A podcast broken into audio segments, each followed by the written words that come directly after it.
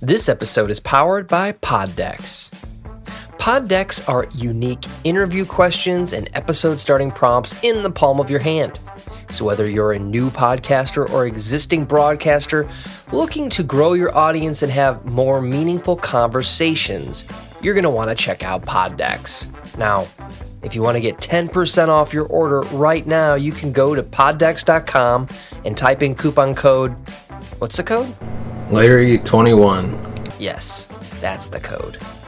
Check out poddex.com. Take your podcast to the next level.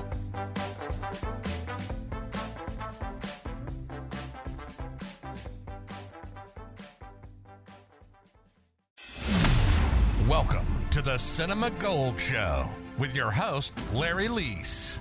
Join us as Cinema Gold dives into the latest Hollywood film and TV news and everything in between. Tune in each weekday on your favorite podcast platform. Paramount's Bob Marley One Love delivered a huge 50 million plus domestic opening over the six day Valentine's Day President's Day corridor, enough to squash Madame Web's 26.2 million start, a record worst for Sony's superhero adventures. Monday's numbers show One Love raking in 52 million for the six days domestically, up from Sunday's estimate of 51 million. That includes 34.1 million for the four-day President's Day weekend and a record 14 million on Valentine's Day.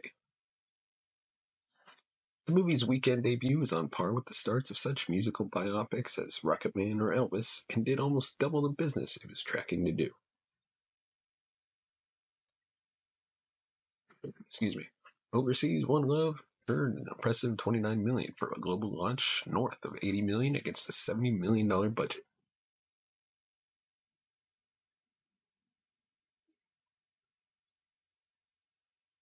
France and other territories. In Jamaica, the film set the record for the biggest film opening of all time. One Love director Reinaldo Marcus Green's depiction of the iconic Jamaican musician stars Kingsley Ben-Adir and it chronicles Marley making his 1977 al- album Exodus, the events of the next several years, including an assassination attempt, and his belief that music could heal his nation in its post colonial era.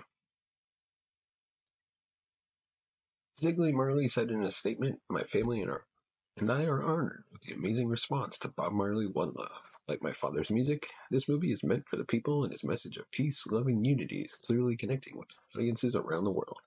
We thank the people for embracing this film and in so, do- in so doing, helping to highlight the message of one love. The biopic is playing to an ethnically diverse audience. Black movie goers made up 40% of Friday's ticket buyers, followed by Latinos at 25%, Caucasians at 23%, Asians at 5%, and Native Americans at 7%. Females have made up 56% of the total audience.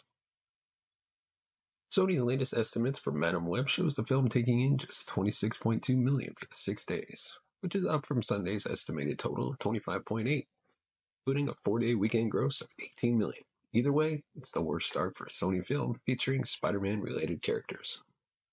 The Dakota Johnson starring film is not part of Disney's Marvel Cinematic Universe. Madame Web got bashed by critics and audiences alike. Its ranking on Rotten Tomato, however, or should say Rotten Tomato hovers around 13%.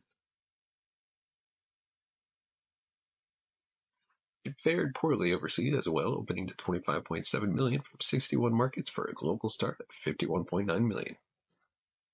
Major markets yet to open include Japan, South Korea, and China. In past years, a superhero pick would generally be the safe bet to win a marquee holiday weekend domestically, but times have changed as both DC and Marvel regroup after a number of box office setbacks. Now, Sony is facing its own dilemma in regard to the Spider Man universe of Marvel characters it controls. With titles such as Venom and Morbius, the movie studio under Tom Rothman's tutelage has spent far less on superhero fare than its rivals. Madame Web reportedly cost 80 million to make after production and tax incentives, although sources outside the studio have said it cost 115 million or more. While the Venom movies have been considered a win, Morbius was something of a bust. That film released in 2022 and opened to 39 million on its way to grossing 167 million. With Madame Web, Sony was proud to offer a female-fronted superhero film. Other weekend highlights: Fathom's special theatrical estimated 3.2 million for Friday through Sunday. And Warner Brothers' Timothée Chalamet-led musical Wonka danced past the 600 million mark globally. And now on to our next topic. Some of the biggest news of uh, out of Disney. The final reveal of the Fantastic Four. After months of speculation, Marvel Studios has finally confirmed the cast of its upcoming Fantastic Four movie. A piece of Valentine's Day themed artwork released on Marvel Studios' social media accounts confirmed Pedro Pascal as Reed Richard, Vanessa Kirby as Susan Storm, Joseph Quinn as Johnny Storm, or better known as Human Torch. And apologies for butchering this guy, uh, this uh, this man's name. Ebon Moss Bachrach as Ben Grimm or the Thing. The artwork by Wesley Burt and the new logo affect a style reminiscent of the 60s, the decade the, when the Fantastic Four first appeared and formed the cornerstone of the Marvel Universe. One could speculate to suggest the films will be a period piece set in the 60s, or at least include some scenes from that time. However, no plot details for the film have been officially revealed as of yet. Matt Shakman is directing the f- movie, which is now slated for release on July 25th, 2025. Uh, Shakman has stated that the reboot will differ significantly from previous efforts to bring Marvel's first family to the big screen.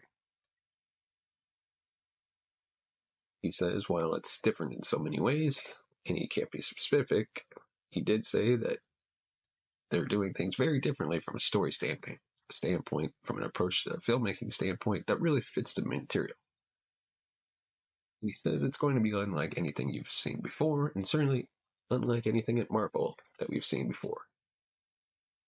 Marvel Studios head Kevin Feige previously shared excitement over the plans for the Fantastic Four, saying, quote, Fantastic Four is the foundation for everything that came after it in the comics. There's certainly been versions of it on screen, but never inhabiting the storytelling of the MCU. And that's something that is really exciting for us. Feige explained to the outlet before mentioning that Marvel Studios wants to establish the Fantastic Four as a big pillar of the MCU going forward, just the way they've been in the comics for 50 or 60 years. All four Fantastic Four members were created by Jack Kirby and Stan Lee, debuting in Fantastic Four number one. The series broke. Marvel Studios' Fantastic Four movie is the latest iteration of the characters to be developed for cinema. Roger Corman's first attempt during the 90s never made it to uh, theaters. The family, the first family, finally made their big screen debut in Fox's 2005 Fantastic Four movie, which performed well enough, despite reviews, to warrant a sequel in 2007 with the Fantastic Four Rise of the Silver Surfer. Fox attempted to reboot the series with a more grounded approach in 2015 with Fantastic Four. The project was poorly received. Following Disney's acquisition of 20th Century Fox, the Fantastic Four has been folded into the Marvel Studios and the MCU. And now some. Our next topic The Phantom Menace is celebrating its 25th anniversary with a special return to theaters in May. In celebration of uh, its 25th anniversary, Star Wars The Phantom Menace will be returning to theaters for a limited time on May 3rd. StarWars.com announced the news and shared some amazing new art and a poster for the film from artist Matt Ferguson, which features Darth Maul, Kenobi, Qui-Gon Jinn, Queen Amidala, and a young Anakin Skywalker. The Phantom Menace was first released in theaters on May 19, 1999, and it was not only the first film in the prequel trilogy, but also episode one of the Skywalker series that began with Star Wars and New Hope in 1977. The prequel trilogy is obviously a controversial topic for Star Wars fans, but even Ewan McGregor said back in 2022 that there's now a wave of positivity about these three films. McGregor said, quote, Now I meet the people who we made these films for who were the kids at the time. And our Star Wars films are their Star Wars films, in the way that Carrie Fisher, Alec Guinness, and Mark Hamill and Harrison Ford films were ours, were theirs. And that's beautiful, and that they were important to the kids who we made them for. It's just so nicely, so nice to finally get that wave of positivity about them. Being able to see the lightsaber battle between Obi Wan, Qui Gon, and Darth Maul with Duel of the Fates blasting through theater speakers, will sure be wonderful, and will also be a nice way to help with the wait for Mandalorian and Grogu in 2026. The first new Star Wars film to be released in theaters since 2019's The Rise of Skywalker. In our next topic, some streaming news. Paramount Plus and Peacock is might be considering combining streaming services. Paramount and Comcast may be considering some form of streaming partnership between Paramount Plus and Peacock. According to the Wall Street Journal, Paramount and Comcast have recently discussed the possibility of joining forces in streaming through a partnership or joint venture, among other options.